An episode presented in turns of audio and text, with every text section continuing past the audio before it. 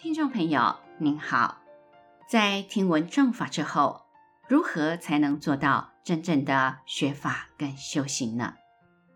本期节目我们将与您深入探讨学法修行的真正意涵这个主题，欢迎收听。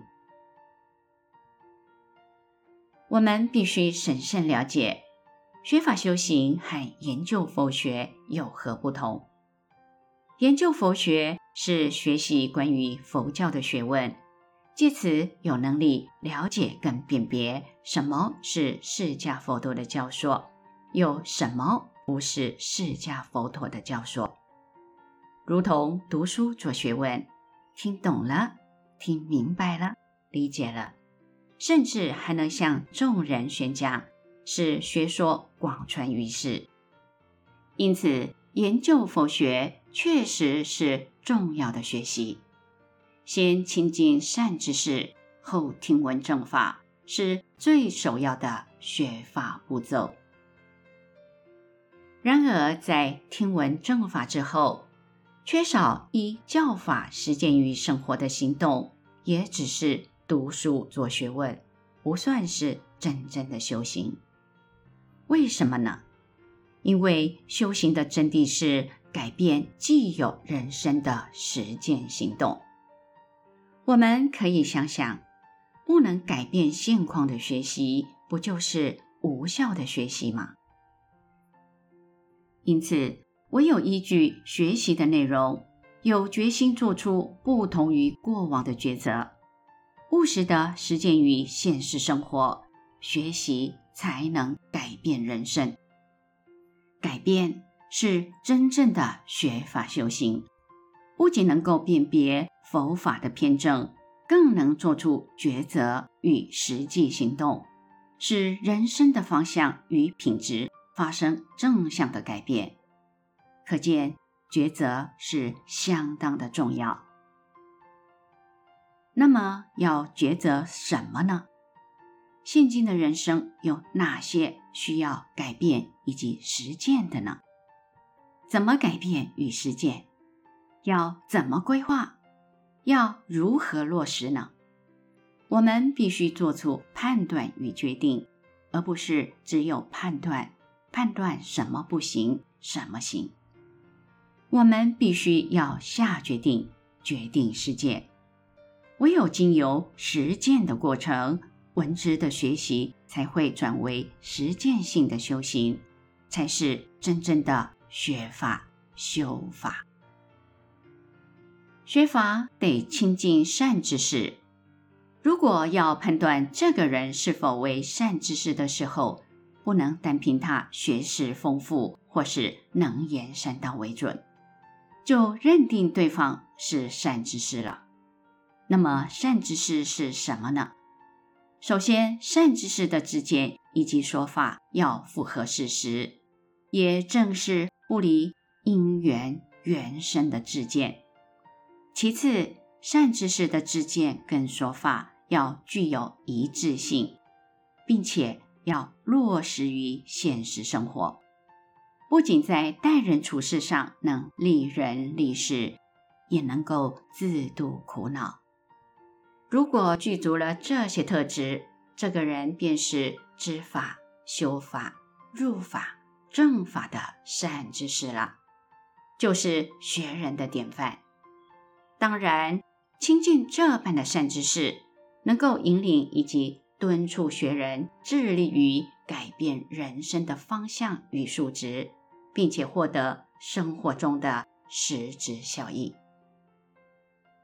中道僧团坚持不收取、不积蓄、不使用金钱，这是件艰难的事。中道僧团为何要坚持守这项僧侣呢？请诸位朋友仔细聆听。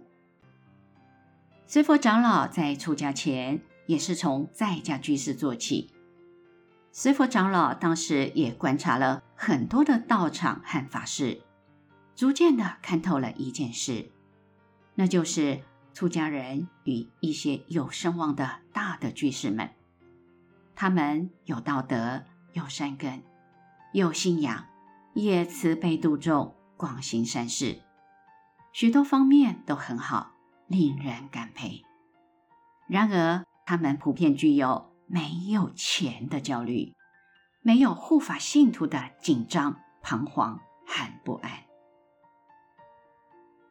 这般的焦虑与不安，使得这些法师以及大的居士们，即使拥有再多的资源、再多的护持跟信众，也填不满他们内心深沉的匮乏感，因而导致道场与道场。僧人与僧人，居士与居士之间，甚至是僧人与居士之间，不仅仅是勾心斗角、明争暗斗，更是相互的争名夺利、占地盘、抢资源、抢信徒。在这种情形下，现实的佛教圈如同是进行商业竞争的世俗社会。许多学人嘴上说修行，但对于金钱、对于受人崇拜、受人肯定的需求，却是一直挥之不去。内心总希望获得更多人的肯定、支持、追随跟崇拜，伴之而来的需求是更多的护持、信众、名声，以及更稳定的护持。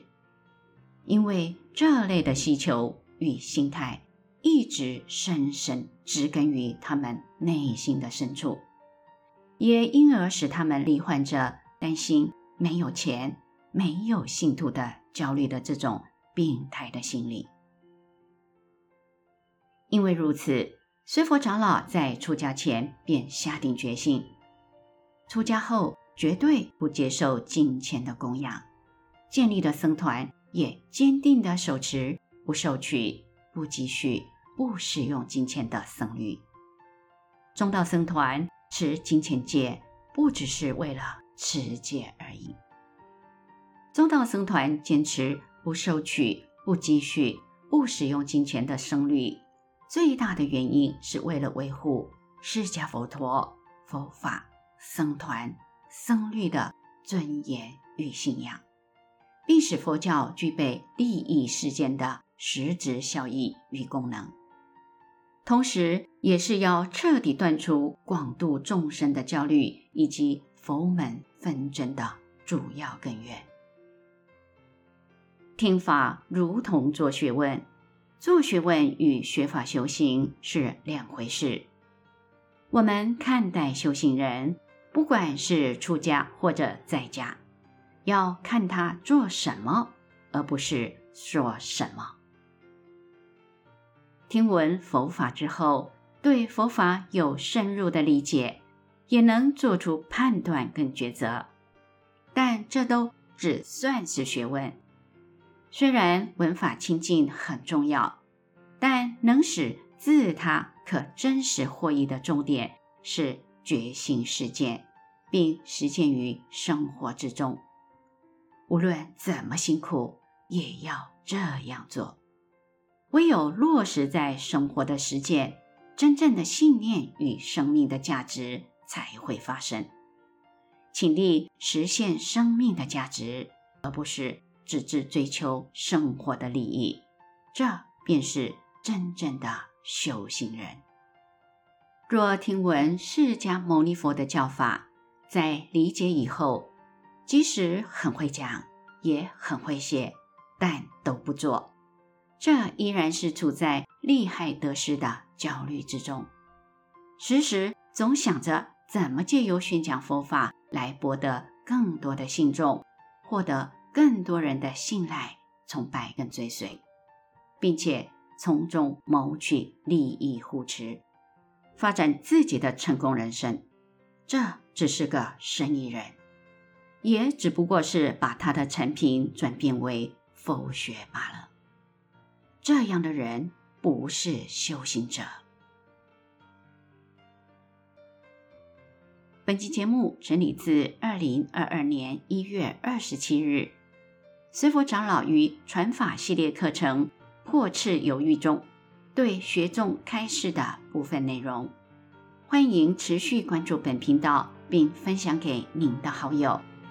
您也可以到中华原始佛教会网站浏览更多与人间佛法相关的文章。